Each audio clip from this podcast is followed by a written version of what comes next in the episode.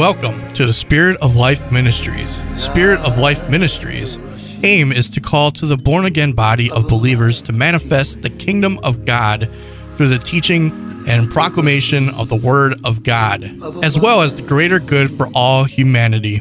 Spirit of Life Foundation is based on Ephesians 4th chapter for the perfecting of the saints, for the work of the ministry, for the edifying of the body of Christ, till we all come in unity of the faith and knowledge of the Son of God and fullness of Christ, to the edifying of the body of Christ in love.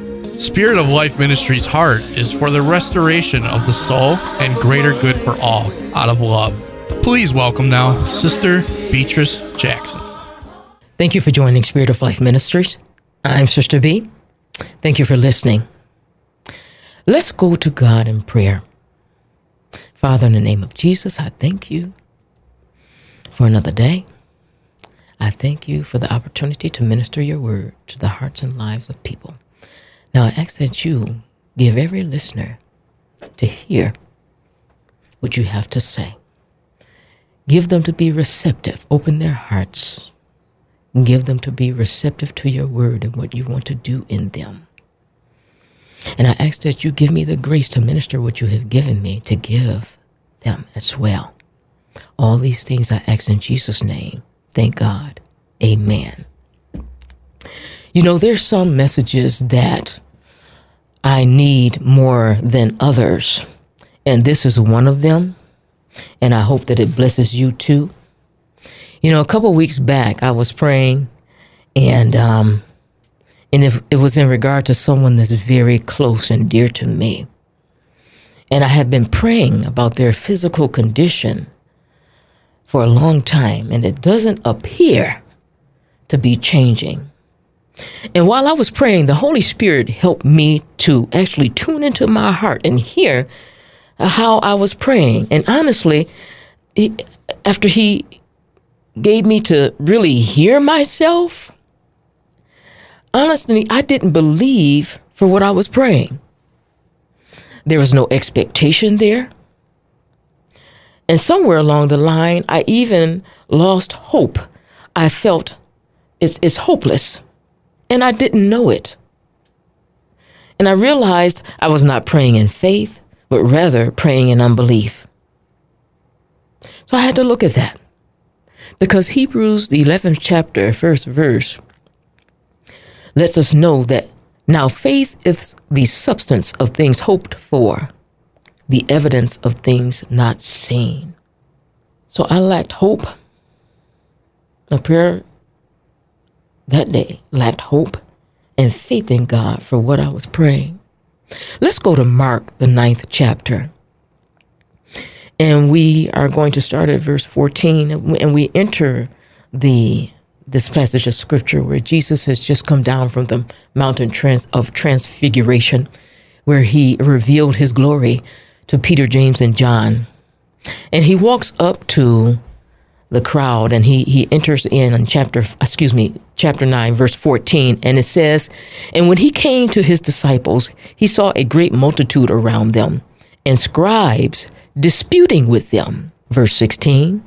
And he asked the scribes, what are you discussing with them? And by the way, I'm, I'm reading from the New King James Version today. Then one of the crowd answered and said, Teacher, I brought you my son who has a mute spirit. And wherever it seizes him, it throws him down. He foams at the mouth, foams at the mouth, excuse me, gnashes or grinds his teeth, and becomes rigid or stiff. So I spoke to your disciples that they should cast it out, but they could not. Verse 20. Then they brought him to him, him being Jesus. And when he saw him, Jesus, when the, the child saw him, actually the spirit saw him, immediately the spirit convulsed him, and he fell on the ground and wallowed, foaming at the mouth. So he asked his father, How long has this been happening to him? And he said, From childhood. And you gather in the story that this boy is no longer a child. This has been going on for some time. Verse 22 And often he has thrown him down, excuse me, and often he has thrown him both into the fire and into the water to destroy him. But if you can do anything, have compassion on us and help us. And Jesus said to him, If you can believe, all things are possible to him who believes. Verse 24 And immediately the father of the child cried out and said with tears, Lord, I believe. Help my unbelief. Praise God. Verse 25 When Jesus saw that the people came running together, he rebuked the unclean spirit, saying to it, Deaf and dumb spirit, I command you, come out of him and enter him no more. And the spirit did come out. Now, before we move on, I want to take note of something. In verse 18, everything that's happening here, uh, how the Spirit throws him, he seizes him, he throws him down, and he foams at the mouth, grinds his teeth, becomes stiff.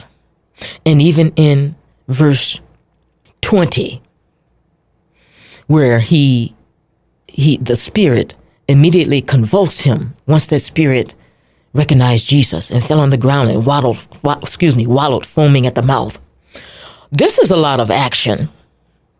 And this is not quite, this is quite dramatic. And could you imagine that here's someone that you love and you see them going through this and they, they didn't just start going through this today. They've been going through this for quite some time now. Because as we read in verse 21, he's been that way. This has been happening since the boy was a child, since childhood. Let's go on to verse 28. So the Spirit came out, and when he had come into the house, his disciples asked him privately, Why could we not cast it out? Verse 29. So he said to them, This kind can come out by nothing but prayer and fasting. You see, I want to pose a question, a couple of questions to you. What what fosters unbelief? What cause what can cause us to have unbelief? One of the things that is clear here is like in verse 18, sight. Sometimes, and I'm talking to me too, sight. Sometimes what I see or what we see or hear or experience tends to mess with or derail our faith and cause unbelief. And I don't know about you, it can also cross over into what I see uh, touching my emotions. Now my emotions are involved. And once I get into my feelings, I have to fight past my feelings to get to faith, to get into faith. Praise God. Another thing about sight as I told you, I have been praying for someone that's very close to me. And when I, I go by sight and I don't see that person taking the initiative to, the, to apply the word of God to their physical healing, for physical healing, that too affects my faith. And I, actually, I think that's where hopelessness entered in for seeing it for, for quite some time and not seeing any change. But First Corinthians, the fifth chapter, seventh verse says that we walk by faith and not by sight. Another thing that can happen is the duration of time. How long has the person or the situation been this way with no change? And we can even apply that to our own life. There are areas in our own life where the same principle applies as in verse 29, to dedicate, um, you know, to, to, to, to deal with um, situations that don't seem to move in our own lives. We address it with fasting and prayer, not just prayer, because we could pray for a long time. Sometimes some things require fasting. You know, um, not too long ago, recently, I was talking to the Lord, and it's like, you know, Lord, this, I, I've been dealing with something for a long time, and I don't know how to stop thinking a certain way. and start thinking in the liberated mind that you gave me. And I can't get past this. I've been wrestling with it for so long. And the Holy Spirit brought to my attention where it originated from. And I had to tell the Lord when I was a child. And I want to be clear children of God are not possessed, yet there are strongholds that can set up in our heart and soul if we don't address them.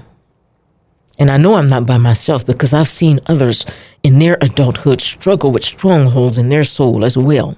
You know, the good thing about this, both for myself and for whom I was praying for, when I confessed my unbelief, shortly after that, the Holy Spirit revived and gave me hope. He revived my hope and gave me hope.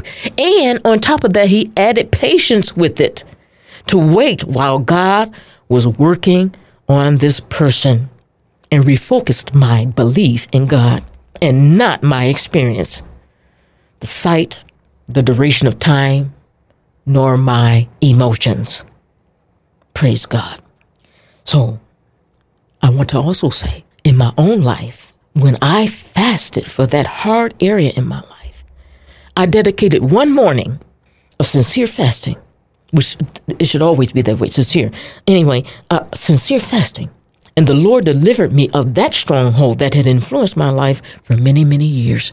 I'm a witness of what it can do. And He liberated me and kept where I remain liberated, not back and forth. Some days up, some days down. I'm not talking about depression, I'm talking about another area. But anyway, you get what I'm saying.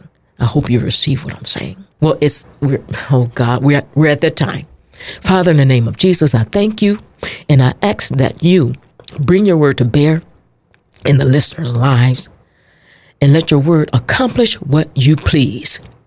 According to your word, all these things I ask in Jesus' name. Amen. This is Spirit of Life Ministries. I'm Sister Bea, and until next time, God bless you.